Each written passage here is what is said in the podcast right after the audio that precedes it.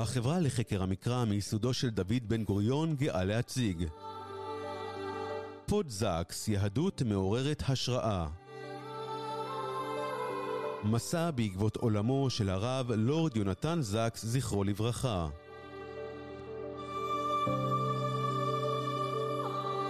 בהגשת הרב דוקטור עידו פכטר.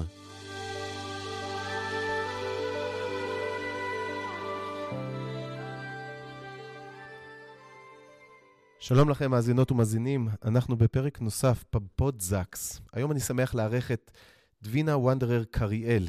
איתה אשוחח על נושא מרתק הקשור לביוגרפיה של הרב זקס.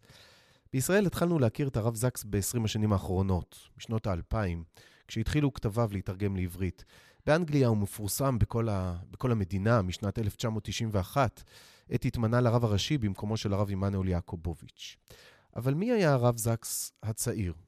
הרב זקס של התקופה המוקדמת, כשהוא היה סטודנט באוניברסיטת קיימברידג' ואוקספורד, כשהוא למד ב Jews' College, מה הוא כתב אז ומה היחס בין ההגות המוקדמת שלו להגות המאוחרת שלו? בעבודת המחקר שלה על הרב זקס באוניברסיטת בר אילן, דבינה משרטטת את דיוקנו האינטלקטואלי של הרב זקס, ובין היתר מתייחסת לשאלות הללו. דבינה נולדה באנגליה ועלתה לארץ. היא מלמדת מחשבת ישראל והיסטוריה בתיכון פלך בנות ובמדרשת לינדנבאום, ובתוכנית לציבור הרחב במכון פרדס. שלום דבינה. שלום. אז בואי נתחיל עם הביוגרפיה של הרב זקס. בואי תנסי לשרטט לנו באמת את, ה, את הדיוקן, איך שהוא צומח, איפה הוא פורח מבחינה אינטלקטואלית, ומתי הופך יונתן זקס לרב ולפרופסור שאנחנו מכירים. אוקיי, okay. אז אה, כבר משנות ה-30 אה, לחייו, רב זקס התחיל לעסוק בנושאים שימשיכו להעסיק אותו במשך חייו.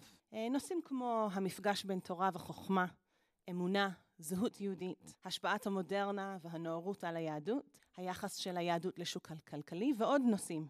אני אנסה לעשות כאן קצת סדר ולהכניס אותו לאיזשהו הקשר. הרב סאקס נולד ב-1948 בלונדון, והוא מגיע ללימודיו בפילוסופיה בקיימברידג' לתואר ראשון, ואחר כך לאוקספורד לתואר שני, בסוף שנות ה-60, תחילת ה-70. אחרי זה הוא עושה הסמכה לרבנות בשני מסגרות שונות בלונדון, והוא גם מרצה באקדמיה המקומית. ובתחילת שנות ה-80 הוא כותב דוקטורט. מהתקופה הזאת, סוף שנות ה-70, תחילת ה-80, יש לו לא מעט מאמרים שהוא כותב ומפרסם, והוא מתחיל לבנות לעצמו שם. של רב מבריק, חושב, נלהב ליהדות, שיודע לבטא את עצמו בבהירות ובחדות. אז מה החוויות המעצבות שלו בעצם אה, באותן שנים? מה, מה הרב זקס, איך הוא, איך הוא צומח בעצם במסגרות הללו? אז um, אני חושבת שאפשר לדבר או להצביע כאן על uh, שלוש חוויות מעצבות מהתקופה הזאת. קודם כל, הליכתו של הרב זקס לאוניברסיטה. נדמה לי שהוא ממש חיכה לחוויה הזאת. הוא תמיד היה בחור מאוד רציני, כזה ממוקד, לימודי, אפשר להגיד אולי אפילו ככה שמעתי או קראתי מאח שלו, שהוא היה קצת שונה מסביבתו. הסביבה שלו, החבר'ה אולי בגילו, אהבו לשחק ריק, והם גם אה, חגגו את שנות ה-60, כן, עם כל המשתמע מזה. וסאקס היה בחור אה, שהוא היה צמא ללמוד. הוא ידע, ידע לאן הוא רוצה להגיע, אה, והיה מאוד ממוקד במטרה. והוא מעיד על עצמו שהוא הלך ללמוד פילוסופיה כדי, ב, בשפה שלו, to make sense of it all. כדי לקבל איזושהי תמונה, כדי לעשות סדר. ובאמת, הוא פורח באוקסברידג' אה, מהמפגש עם מורים ומרצים מרשימים מאוד, כמו לדוגמה אה, ברנרד וויליאמס, רוג'ר סקרוטון, פיליפ הפוט, אה, והוא נחשף לאווירה רצינית ואושר אינטלקטואלי שממש דחף אותו קדימה.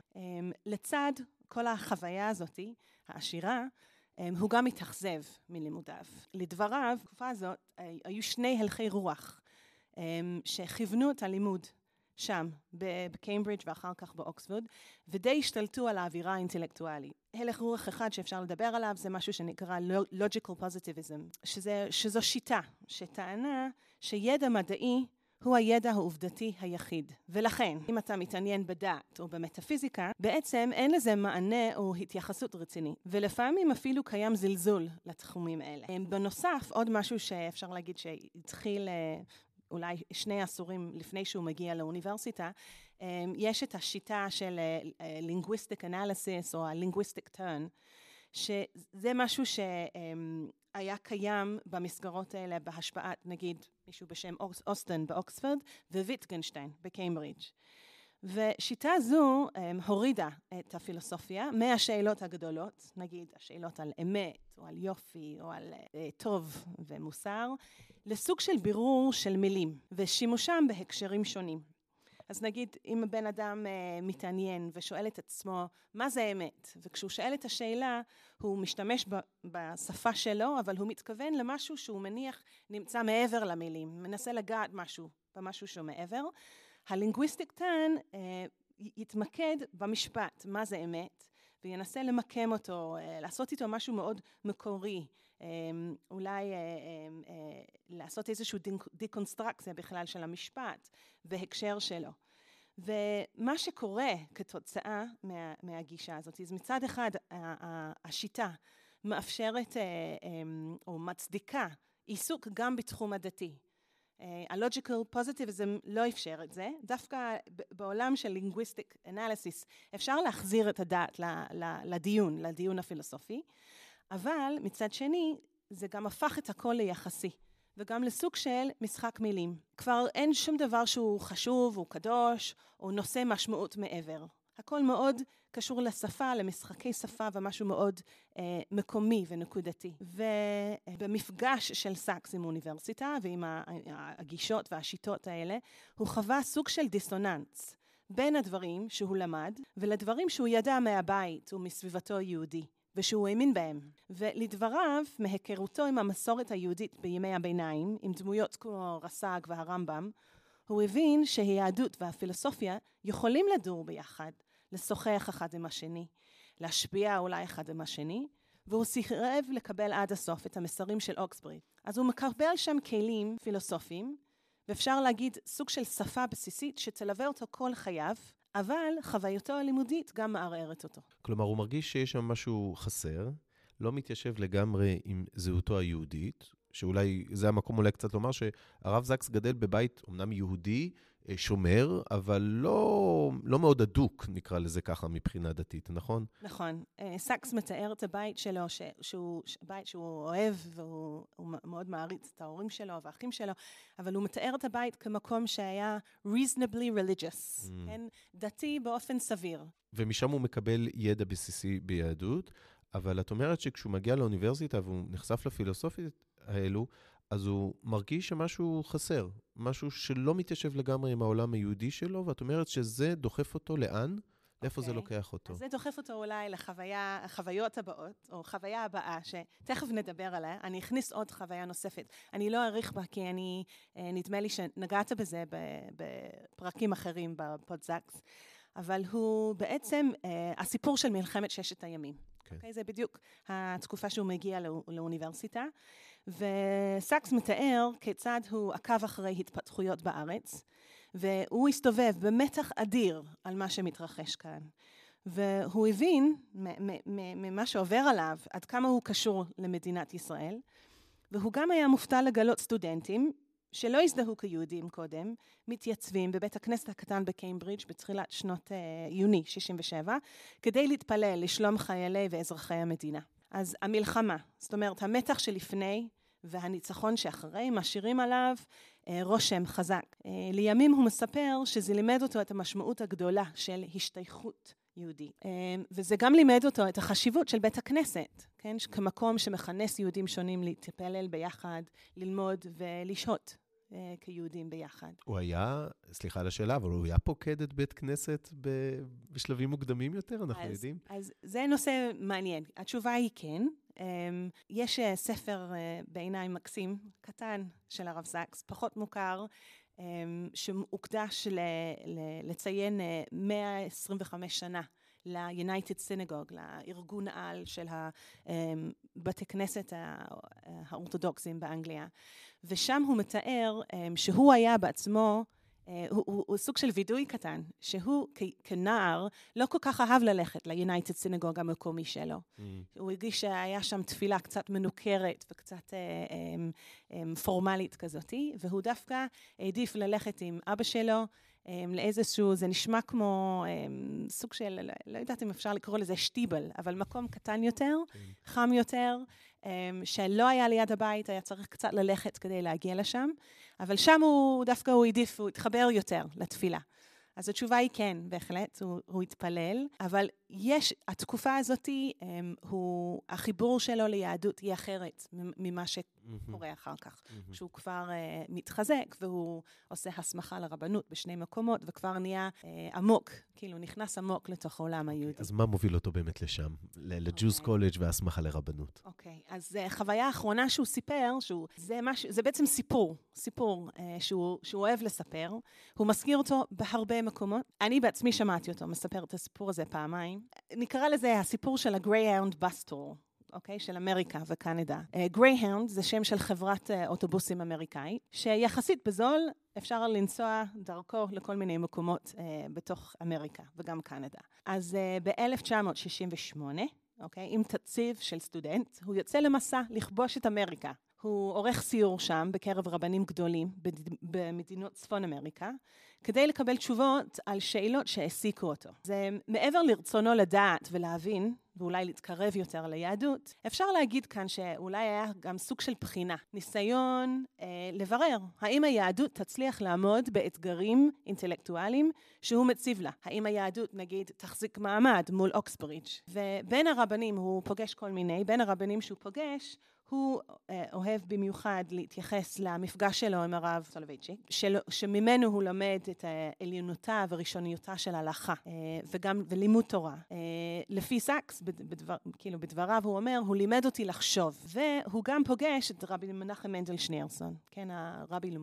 מלובביץ', שלימד אותו על מנהיגות ועל חיים יהודיים, ודווקא שם הוא, הוא אהב ל, ל, לפרט קצת יותר על מה שקרה ביניהם. יש לו משהו, הוא מתאר מתאר שבשיחה שלהם, השיחה שארכה הרבה זמן, הוא מתאר שאחרי שהוא ככה משגר, יורה המון המון שאלות לכיוונו של אה, רבי מנחם מנדל שנירסון, אה, שנירסון פונה אליו, אז הוא אומר, אוקיי, ומה איתך? זאת אומרת, מה, מה קורה? מה, מה קורה לגבי החיים היהודיים שלך? אה, בקיימברידג', כסטודנט בקיימברידג'.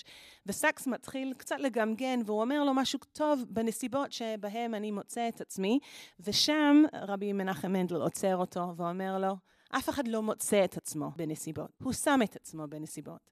וכמו ששמת את עצמך בנסיבות הללו, אז תנסה לשים את עצמך במקום אחר. זאת אומרת, הכל תלוי בך. כן. והוא ממש תופס אותו, זה דווקא, אני יכולה לדמיין את השיחה, זה ביטוי מאוד בריטי. בנסיבות בהם אני מוצא את עצמי. והוא לא, לא מניח לו, הוא לא, הוא לא מדבר על עצמו, והוא מפעיל אותו. וזה כנראה משהו, לא רק הדבר הזה, כל השיחה ביניהם משאיר עליו, משאירה עליו רושם אה, מאוד גדול. אה, והוא בעצם נשאר כתלמיד של הרבי כל חייו. אני, אני, מעניין לי, זה מעניין אותי לחשוב על הרעיון הזה, לנסוע עד לשם, עד לאמריקה, זה לא כמו היום, לא נוסעים, לא נסעו אז, כמו שנוסעים יותר בקלות היום לכל מיני מקומות בעולם. הרעיון שהוא נסע עד מקום רחוק כדי לקבל מענה. למה לדוגמה הוא לא דיבר עם רבנים מקומיים גדולים נכון. שהיו באנגליה, כמו הרב הראשי יעקובוביץ', שהיה לו קשר אחר כך מאוד טוב איתו, או אפילו דמות כמו לואי ג'ייקובס, שהוא היה קצת uh, במחלוקת בלונדון, באנגליה, אבל, um, אבל זה מעניין, מעניין הבחירה שלו, הוא כנראה חיפש uh, שפה אחרת אולי, לראות עולם אחר. אה, אנגליה ביחס לאמריקה זה לא, לא נחשב קהילה מאוד קטנה. ו... אבל מכל סיבה שהיא, אני לא יודעת, בעקבות המסע הוא מחליט להעמיק את החיבור שלו ליהדות, ללמוד יותר, ואפילו להגיע ל... ל...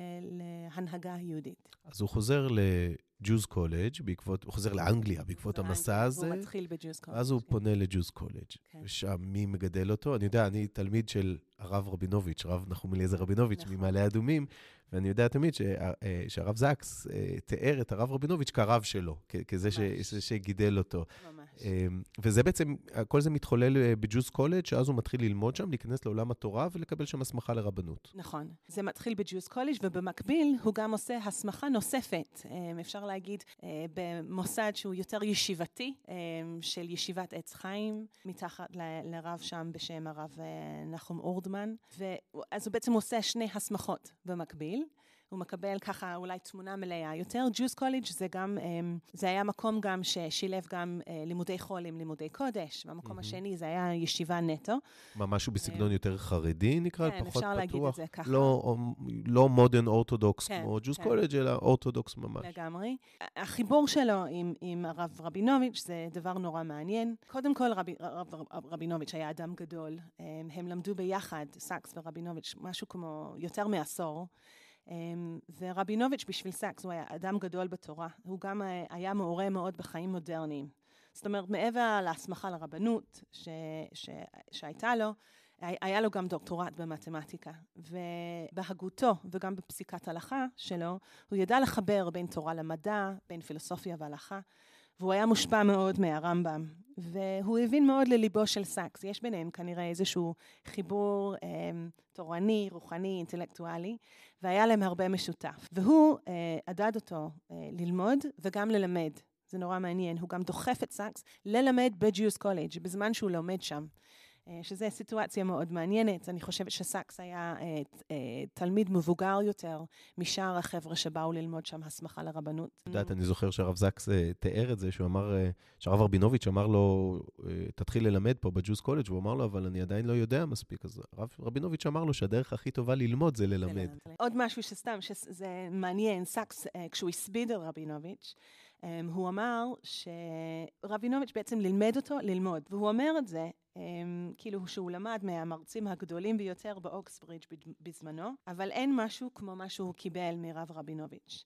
והוא אמר, הביטוי הזה שתהיו עמלים בתורה, כשמגיעים לשאלה בהלכה, הרב רבינוביץ' לימד אותו שצריך לזכור את כל הספרות מסביב לסוגיה, לנתח לעומקו של, של הפשט, ולהפוך אותה מכל הכיוונים, ואז, אולי החלק הכי חשוב בתהליך, לחשוב. לא לוותר על חשיבה עצמאית מול הסוגיה הנידונה. אז זה נורא מעניין, שהוא, ככה הוא, החוויה הלימודית, דווקא התורנית שלו, כנראה מאתגרת אותו לא פחות, אולי אפילו אולי קצת יותר, או הדרישה הגבוהה של הרב רבינוביץ', מביא אותו לקצה, כאילו... ובזמן הזה שהוא בג'וס קולג' הוא גם ממשיך ב- באוניברסיטאות?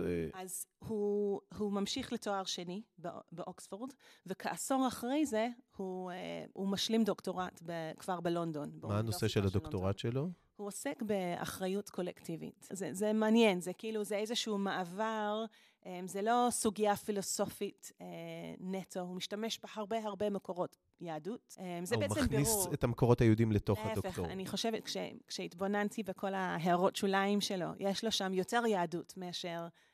אפשר להגיד פילוסופיה כללית. זאת אומרת, התקופה הזאת, העשור הזה שהוא, או זה כמעט 15 שנה שהוא עסוק בהסמכה לרבנות, והוא גם אחר כך כותב ומסיים את הדוקטורט, רואים שהוא, שהוא חווה חוויה עמוקה של לימוד תורה. זה מאוד מאוד משפיע עליו. אז זה דבר מאוד מעניין, כי את מתארת כאן הם בעצם שלושה אנשים שמאוד השפיעו עליו, רב סולובייצ'יק, רבי מנחם מדל שניאורסון, רבי מלובביץ' והרב רבינוביץ', שכל אחד מהם הוא טיפוס שונה לחלוטין.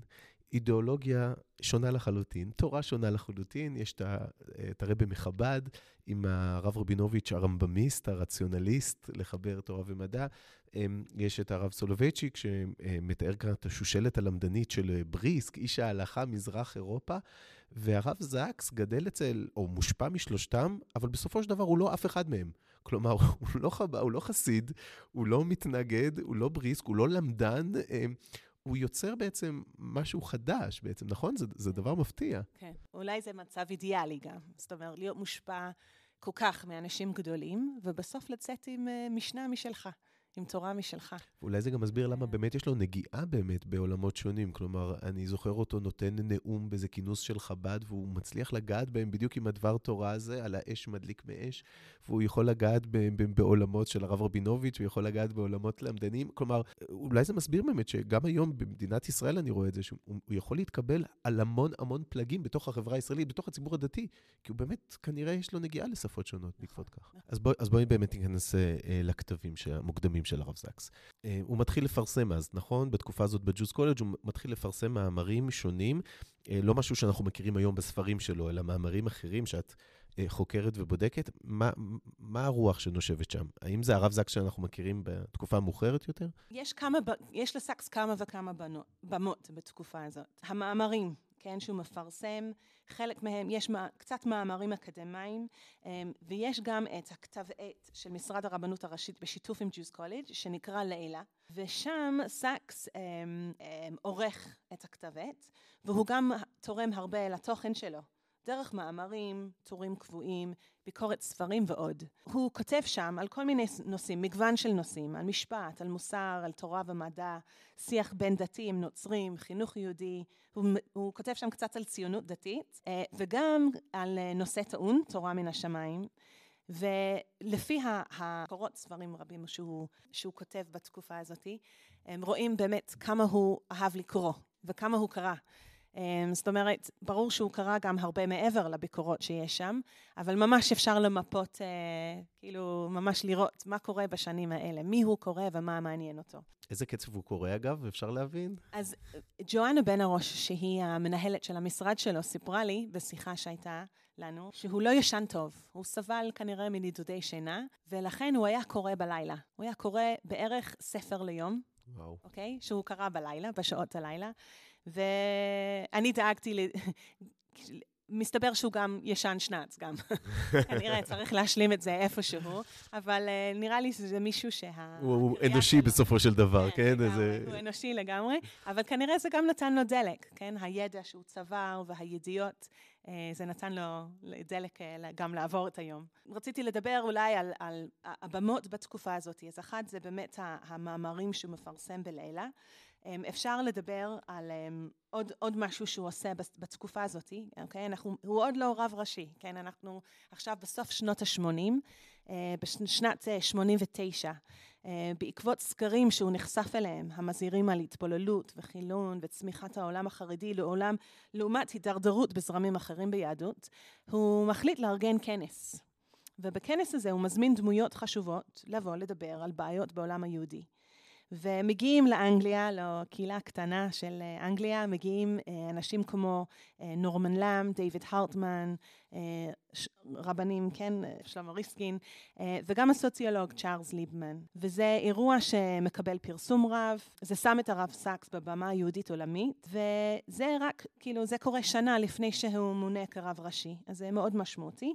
והספר, זה, אם אפשר לדבר על במה שלישית, שהוא מתפרסם דרך כמה ספרים בודדים ש...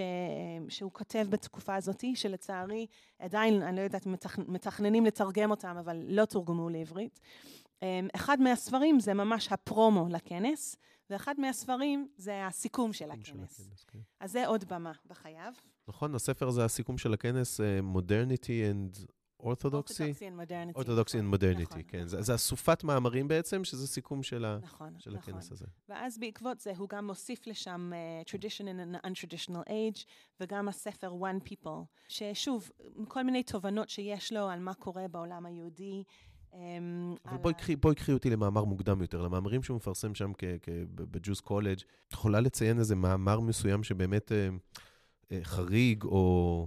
okay. אוקיי. יפתיע אותנו לשמוע עליו. אוקיי, okay. אז אני אתן uh, דוגמה ממאמר רחב הנכתב על ידו בתקופה הזאת, אה, המכונה איפה האידיאולוגיה. ומה קורה שם? סאקס טוען שה-United Synagogue והדמויות שמובילות אותו, הם, אה, הם לא מספיק אידיאולוגיים. אידיאולוגיים הכוונה כאן שהם לא מדברים בלהט או בנחרצות על הדברים שהם מאמינים. ומבחינתו, זה מחליש את המוסד, והופך אותו אולי לפחות רלוונטי, לפחות אה, משפיע. בקהילה היהודית. ותחשבו על, ה, על, על הדבר הזה, כן? סאקס בשלב הזה הוא כבר רב קהילה, אוקיי? הוא, הוא היה, הוא, לפני שהוא נהיה רב ראשי, הוא, אה, הם, הוא היה אחראי על שתי קהילות שונות בלונדון בתקופות שונות. אבל כאן יש לנו רב קהילה צעיר, כן, שהוא מועסק על ידי ה-United Synagogue, ובעצם הוא כותב דברים נועזים כאלה על המוסד, כן? שנייה, יש כאן, יש כאן אולי גם אה, איזו ביקורת על הרב אה, יעקובוביץ', שהיה הרב הראשי באותו זמן? יש, יש ביניהם חברות uh, טובה. יש כאן בסמוי אולי כן. uh, משהו, אבל אני דווקא, מהכתיבה שלו, הרב הראשי הוא לא המטרה שלו. הרב הראשי, הוא מדבר כאן יותר לאנשים שמנהלים את הארגון על, ואולי על איזושהי אווירה כללית. אה, באנגליה, שאני יכולה להגיד, אולי זה אחת מהסיבות שגרמו לי לעלות לארץ. אה, זאת אומרת, זאת אווירה שאני מזהה, אני, אני יודעת למה הוא מתכוון.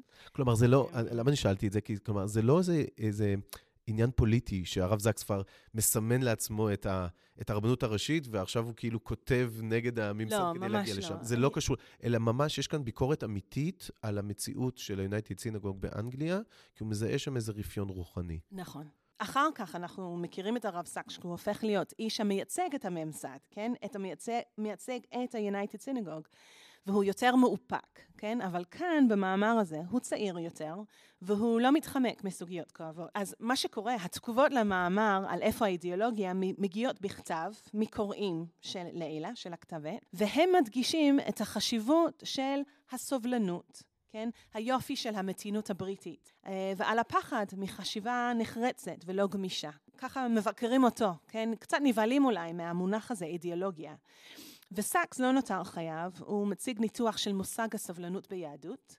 אה, הוא מצטט ממשה מנדלסון וישעיהו ליבוביץ, והוא מקבל את הסובלנות כערך עליון, הוא מסכים עם המבקרים שלו, אבל הוא מתעקש שאסור לתת לסבלנות להשתיק ולשתק אותנו.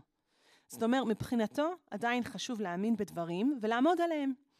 ושומעים כאן את הלהט שלו, אולי אפילו קנאות, אפשר להגיד. הוא הרי אחרי כמעט עשור בלימודי הסמכה לרבנות והעמקה ביהדות, והוא רוצה לנער אנשים משנתם. יש כאן קצת נימה של גם של אנחנו והם, כן? אנחנו הרבנים עם אמת למסור, והקהל שהוא רדום והוא לא חושב מספיק. ורואים לאורך כאילו מכאן והלאה, ססקס עוד ית, יתבגר, כן? וילמד להעריך את העם אה, ולהיות לצידם, ולא לבוא מעליהם mm. בהמשך. והוא כותב כאן, הוא מקבל את הביקורת, אבל הוא עדיין שומר על העמדה שלו, ויש כאן משהו, משהו מעניין, משהו קצת אחר מהסאקס המאוד מלוטש שאנחנו מכירים מהשנים המאוחרות. מלוטש ומאוד ממלכתי, כן. ומאוד... אה, ממסדי. Uh, מאוד כן. ממסדי ונאמן כן, לממסד. יש כאן, uh, יש כאן זקס שהוא יותר בועט, נקרא לזה ככה. נכון, נכון. יותר בועט. הרב זקס הוא גם uh, מופיע בתקשורת, נכון? הוא, הוא גם עובד עם ה-BBC ו... ועושה תוכניות לקהל רחב בעצם, גם לא יהודי, נכון? גם זה עוד נכון. במה. נכון, זה בהחלט עוד במה.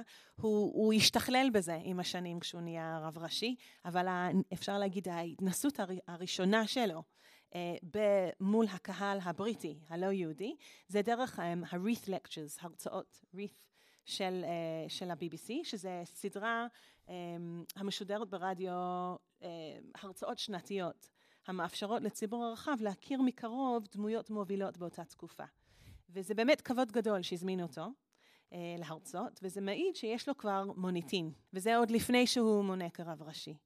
אה, בהרצאות האלה הוא מדבר לא רק על זה שהדת, כן, דת באופן כללי, היא עדיין רלוונטית בעת החדשה, אוקיי? אלא שהיא אפילו חיונית והכרחית לשגשוג החברה.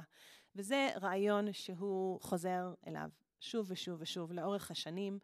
Um, ההרצאות האלה הופכות להיות הבסיס לשני ספרים שהוא מפרסם בהמשך, Faith in the Future ו-Politics of Hope, um, וזה רעיון מאוד מאוד uh, בסיסי, כן, בתורתו של הרב זקס. כן, שהדת היא, שהדת היא הפתרון בהרבה כן, מקומות כן. uh, למציאות המשברית של, uh, של ימינו.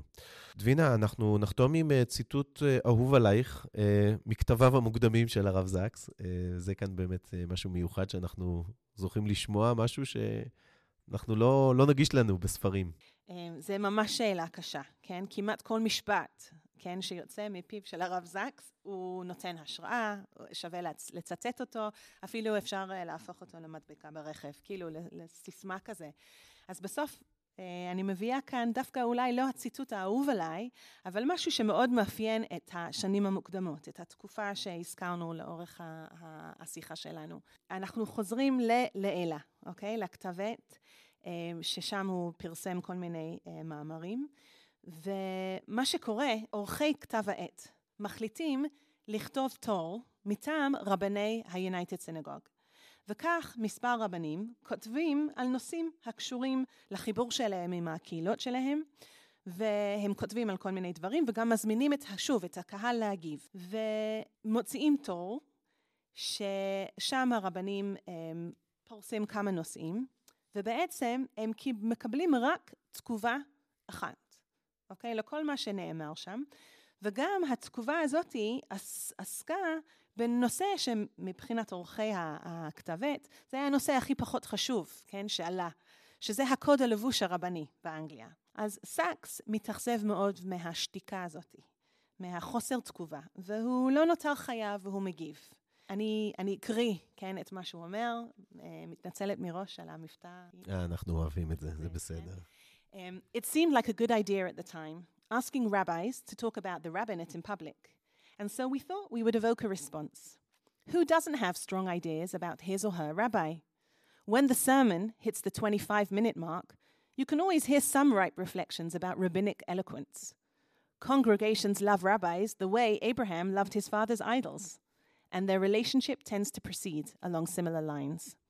So we sat back and waited, and waited, and waited. Silence, zero, zilch. Was there anyone out there listening? Had our rabbis succeeded in sending their congregants to sleep, even without their personal presence and at a distance of many miles? Was the lack of response a gesture of reverence towards reverends, a reluctance to disagree in print with a man of the cloth, or just a lack of interest? מה אנחנו שומעים כאן? שומעים כאן שימוש בשפה והומור בריטית. הומור okay? בריטי, ציניות, סרקזם ממש, מאוד. ממש, ממש. וגם משחק במילים. יש כאן את הנימוס של הרב סאקס, אבל הוא גם משתלח על הקהל. הוא ממש נותן ביקורת על, הד... על האדישות הבריטית. וגם שומעים, כפי שאמרתי, את ההומור שלו, האירוניה, את הצביעה הלא ממומשת, התסכול מהאיפוק או האדישות הבריטית, ואת כושר ההבעה שלו לתמצת בחוכמה את הסיטואציה. מה שאני הכי מרגישה כאן, יש כאן בעיניי מה שיוצא מה, מהציטוט, יש כאן מורגש ממש שהוא מחפש מגע, הוא מחפש חיבור עם אנשים. הוא מזמין אנשים לדבר ולהשמיע את קולם, כאילו הוא רוצה שיהיה לאנשים אכפת מהיהדות, כמו שאכפת לו. אני אוהבת לפגוש את הרב סאקס הפחות מלוטש, פחות זהיר וממסדי, ויותר טבעי, ואולי מתפרץ, וזה בהחלט נמצא כאן בציטוט שבחרתי. תודה לך, תודה רבה, דבינה, על ממש שיחה מאלפת על, על כך שאת מאירה לנו עולם של הרב זקס ש, שלא כולנו מכירים, וזה מאוד חשוב. תודה על זה. בשמחה רבה. ועד כאן עוד פרק בסדרת הפודזקס. אני עידו פכטר, שמחתי להיות איתכם בפרק הזה. נשתמע בפרקים הבאים.